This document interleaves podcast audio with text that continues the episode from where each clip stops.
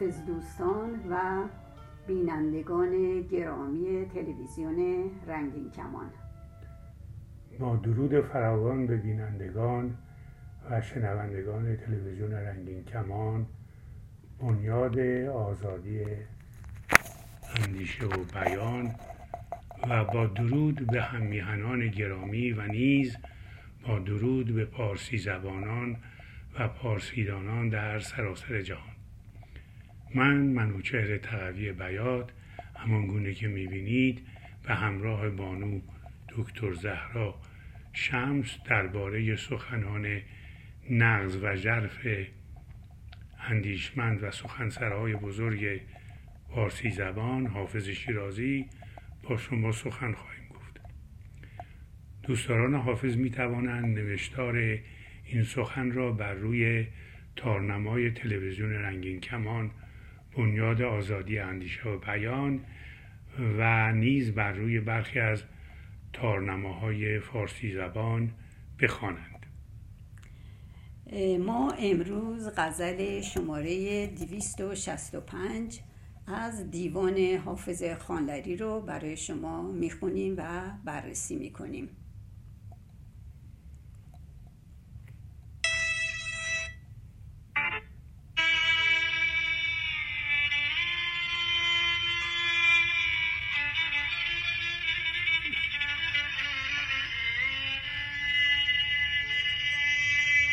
درد عشقی کشیده ام که مپرس. درد هجری چشیده ام که مپرس. گشته ام در جهان و آخر کار دلبری برگزیده ام که مپرس. آنچنان در هوای خاک درش می رود آب دیده ام که مپرس. من به گوش خود از دهانش دوش سخنانی شنیده ام که مپرس. سوی من لب چه می گزی که مگوی؟ لب لعلی گزیده ام که مپرس. بی تو در کلبه گدایی خویش رنج هایی کشیده ام که مپرس. همچو حافظ غریب در ره عشق به مقامی رسیده ام که مپرس.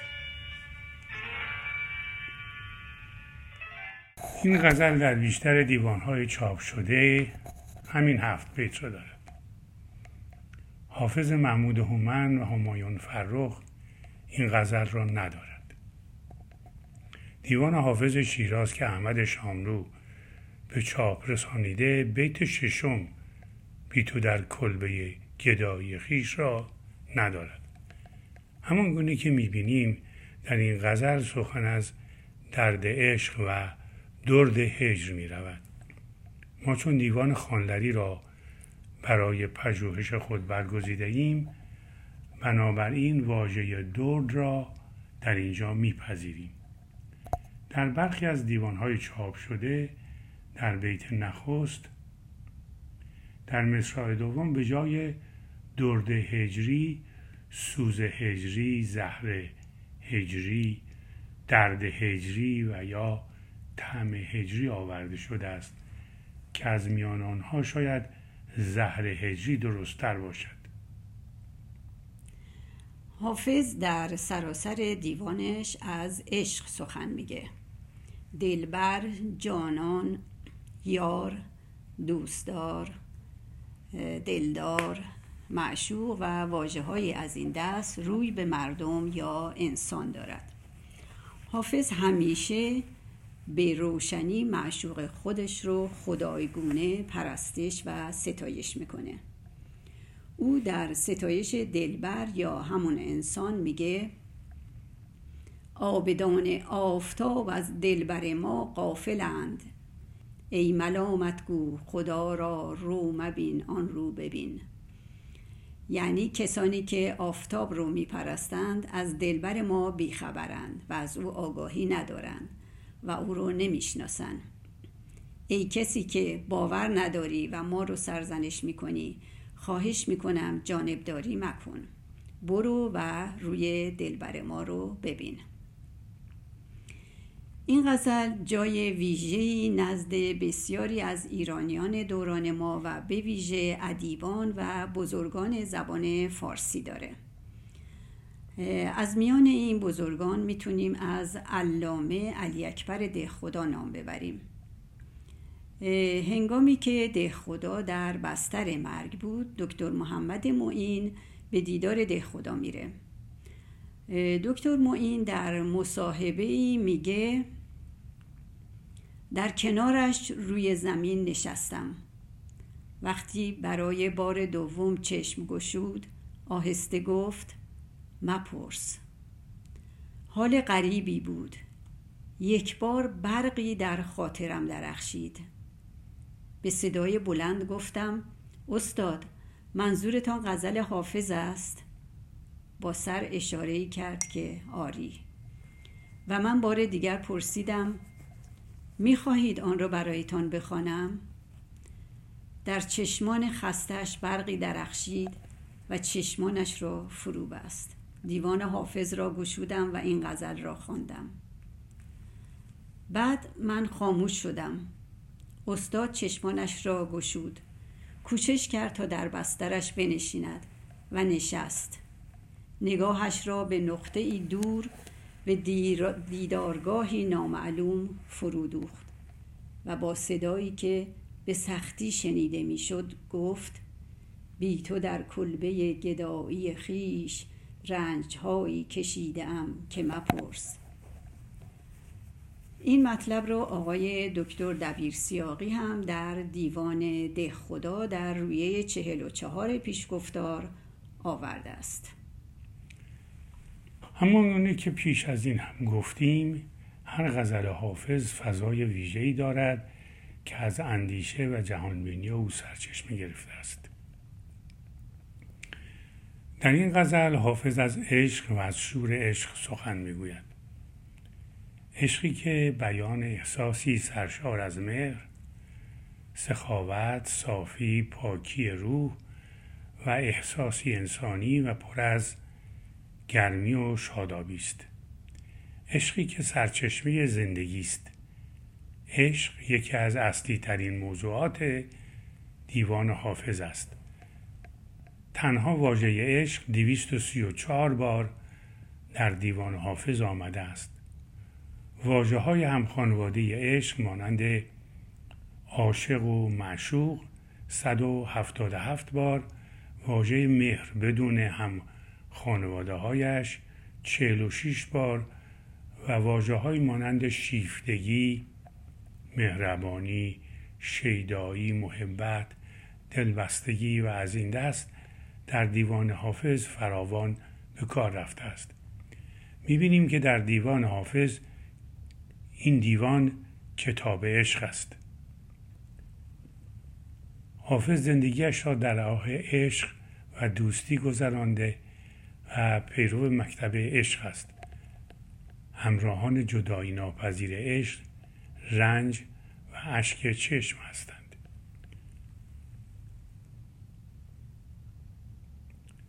در عاشقی گریز نباشد ز ساز و سوز. استادم چو شم مترسان ز آتشم. این احساس عشق قلب حافظ اندیشه او و در نهایت وجود او را پر می کند عشق زمینی یا عشق آسمانی در دیوان حافظ جستارهای گفتگوهای فراوانی بوده است و هست.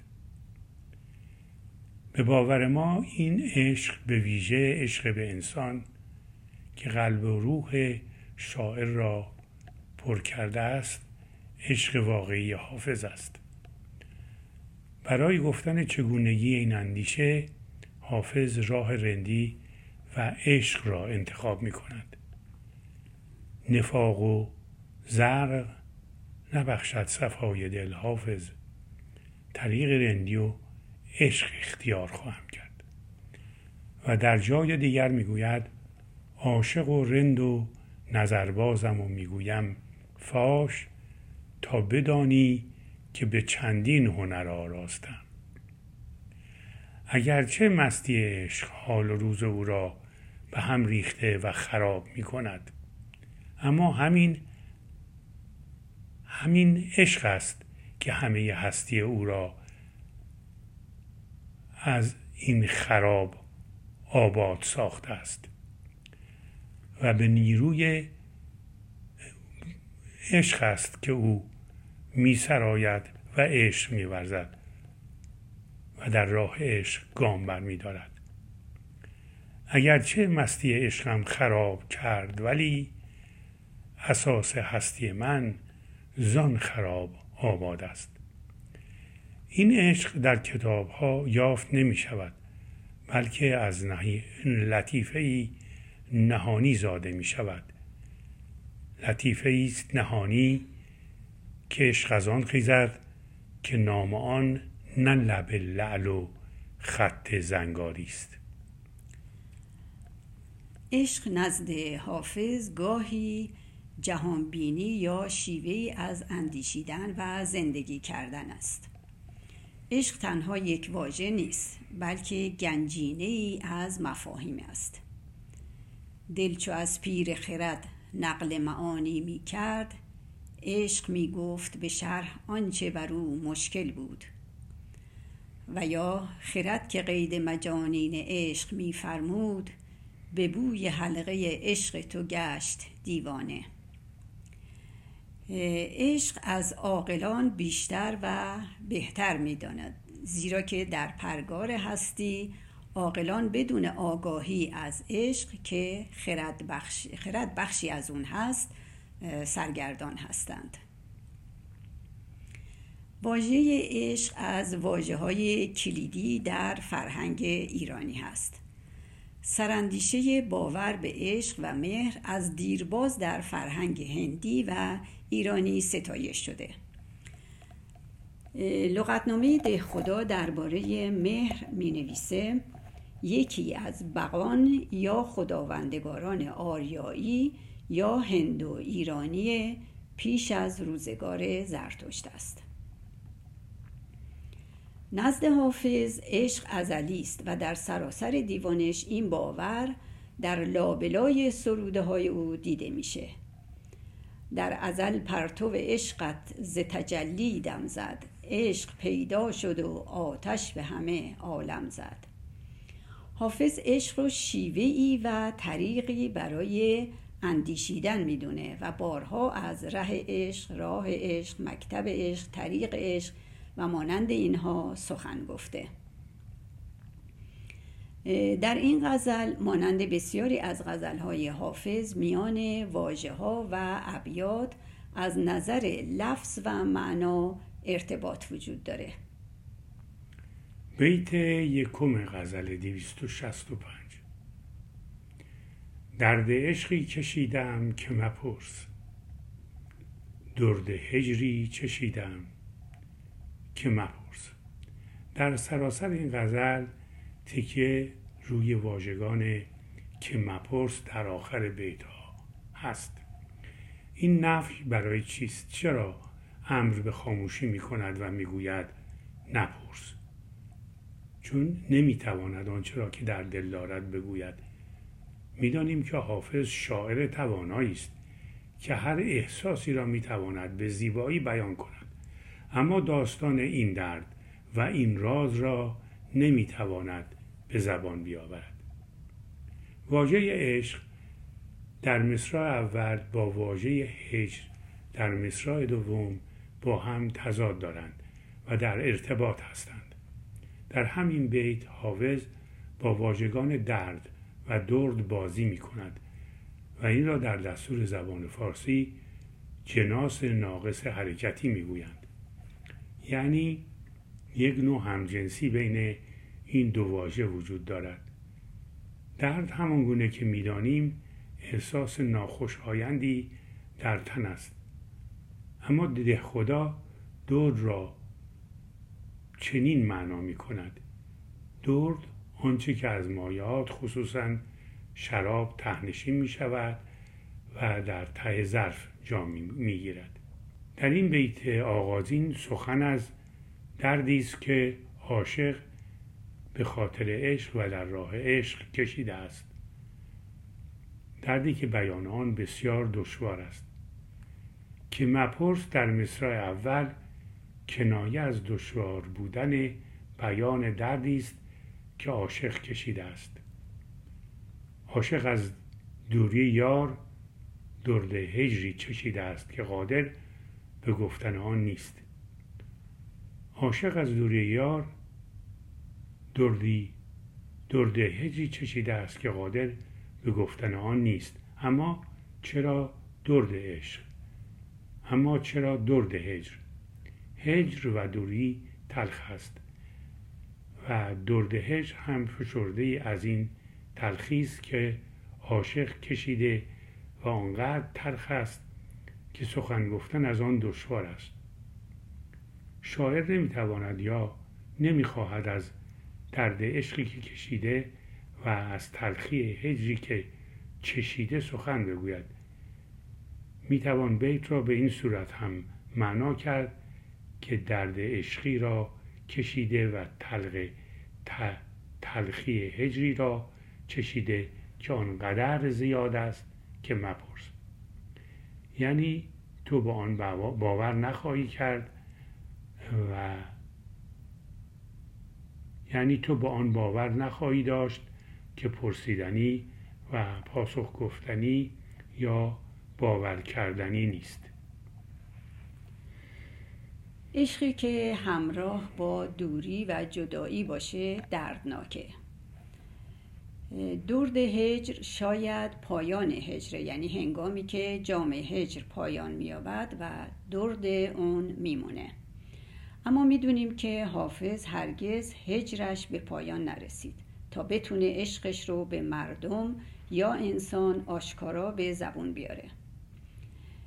همون گونه که برخی نوشتن شاید بتوان بازگشت حافظ رو از یزد به شیراز و دیدار دوباره او رو با دوست و استادش عبید زاکانی و یا شاه شجاع پایان هجر یعنی درد هجر دانست و پذیرفت که درد هجر را چشیده. حافظ عاشق مردمه و از سروده های او این عشق به خوبی نمایان میشه. شاه شجاع یا وزیر یا عبید و یا اگر هر کس دیگری ممدوح باشه در اون مایه شعر همان است که بود. حقه مهر بدان نام و نشان است که بود. حافظ در همه غزلها از عشق خودش سخن میگه که پایان ناپذیره. او همیشه نگرانه و نمی‌تونه راز عشق ناگفتنی و ممنوع خودش رو فاش بکنه. چون اگر مردمان خوشکندیش بدونن که حافظ عشق به مردمان رو در سر داره و عشق به آسمان رو به هیچ میشماره او رو مانند منصور حلاج بردار می‌کنن یا همچون شهاب الدین سهروردی شماجین می‌کنند و می‌کشند. حافظ گاهی به آسمان و فرمانروای اون هم میتازه. در آستان جانان از آسمان میندیش که از اوج سربلندی افتی به خاک پستی. و در جای دیگه میگه آسمان گو مفروشین عظمت کندر عشق خرمن مه به جوی خوشه پروین به دو جو. و گاهی هم زبون در می‌کشه و به میخانه و جام می پناه می‌بره. گفتا نگفتنی سخن گرچه محرمی. درکش زبان و پرده نگه دار و می بنوش. چکیده بیت نخست. درد عشقی بس ناگوار و سخت رو بر خودم هموار کردم. از من نپرس که چیست و چگونه است چون نمی‌تونم اون رو بازگو کنم. درد هجری چشیدم که تلخ و زهراگین بوده و نمی‌تونم بگم چگونه بوده پس از من درباره اون نپرس. بیت دوم. گشتم در جهان و آخر کار دلبری برگزیدم که مپرس. در این بیت هم همچنان سخن از عشق است. شاعر یا عاشق می‌گوید برای یافتن معشوق دنیا را زیر پا گذاشته و دست آخر خودش انتخابی کرده است. که را با واژگان برگزیده ام نشان می‌دهد. می‌دانیم که حافظ جهانگردی نکرده است. او از شیراز تا یزد و شاید هم تا جایی در بندری در خلیج فارس رفته باشد. این گشتن می‌تواند پرسجو کردن و پژوهش کردن باشد. او دلبری برگزیده است که نمی‌تواند از خوبی ها یا ویژگی های او چیزی بگوید. می‌گوید پرسش نکن که او کیست و چیست. زیرا آنچه را من درباره دلبرم می‌گویم نمی‌توانی باور کنی. این دلبر که دل حافظ را برده می‌تواند زیبارویی اندیشه یا مکتبی باشد که او برای رسیدن به آن چنانچه در بیت آغازین می‌گوید درد فراوانی کشیده و برای رسیدن به آن تلخیهایی را تحمل کرده است. عشق به این دلبر می‌تواند کنایه از عشق به انسان یعنی همان ره عشق باشد که در بیت آخر آمده است. چکیده بیت دوم. می‌گوید پرسجو کردم و در پایان توانستم یار و دلبر دلخواه خود را پیدا کنم. نپرس زیرا نمی‌توانم بگویم این دلبر کیست. بیت سوم غزل. آنچنان در هوای خاک درش می رود آب دیده ام که مپرس. در این بیت حافظ از هوا و خاک در ترکیب هوای خاک درش و از آب در ترکیب آب دیده سخن میگه. آب، هوا و خاک سه عنصر از عناصر چارگانه هستند که در فرهنگ های باستانی از عناصر اصلی طبیعت به شمار می هوا در این بیت به معنای آرزو و میل هست. در هوای خاک درش یعنی در آرزوی در خانه او یا دیدن او. در بیت سوم چشم حافظ هم با واژگان آب دیده درد عشق رو بازگو می‌کنه. میگه در آرزوی دیدن خاک در معشوق اشک او روانه. در اینجا دیدن در مصرع اول به گونه ای پوشیده با دیده در مصرع دوم همخوانی داره. چکیده بیت سوم. در آرزوی دیدار او آنچنان میگریم که نپرس چون نمی‌توانم آن را بازگو کنم. بیت چهارم غزل دویست و شیش من به گوش خود از دهانش دوش سخنانی شنیدم که مپرس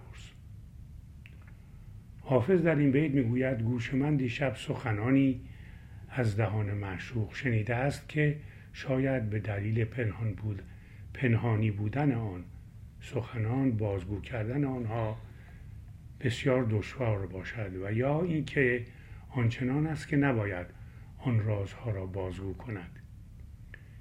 چکیده بیت چهارم چنین می شود معنای بیت چهارم نیز جزی نیست که حافظ نمی‌تواند آن سخنان را فاش کند. پس درباره آنها نپرس. بیت پنجم. سوی من لب چه می گزی که مگوی؟ لب لعلی گزیده ام که مپرس. در بیت پنج حافظ میگزی از فعل گزیدن و گزیده ام از فعل گزیدن رو در برابر هم آورده. و میگه چرا لبت رو میگزی؟ یعنی میگی حرف نزن. من لب لعلی گزیده ام یا گزیده ام که نمی‌توانم از اون سخن بگم. این هر دو واژه یعنی گزیده ام یا گزیده ام رو می‌تونیم بپذیریم. چون هر دو می‌تونه معنای درستی به بیت بده. در اینجا واژه لب در هر دو مصرع به کار رفته و در مصرع دوم با بکار بردن واژه لل در کنار لب ارزش ویژه‌ای به لب معشوق داده.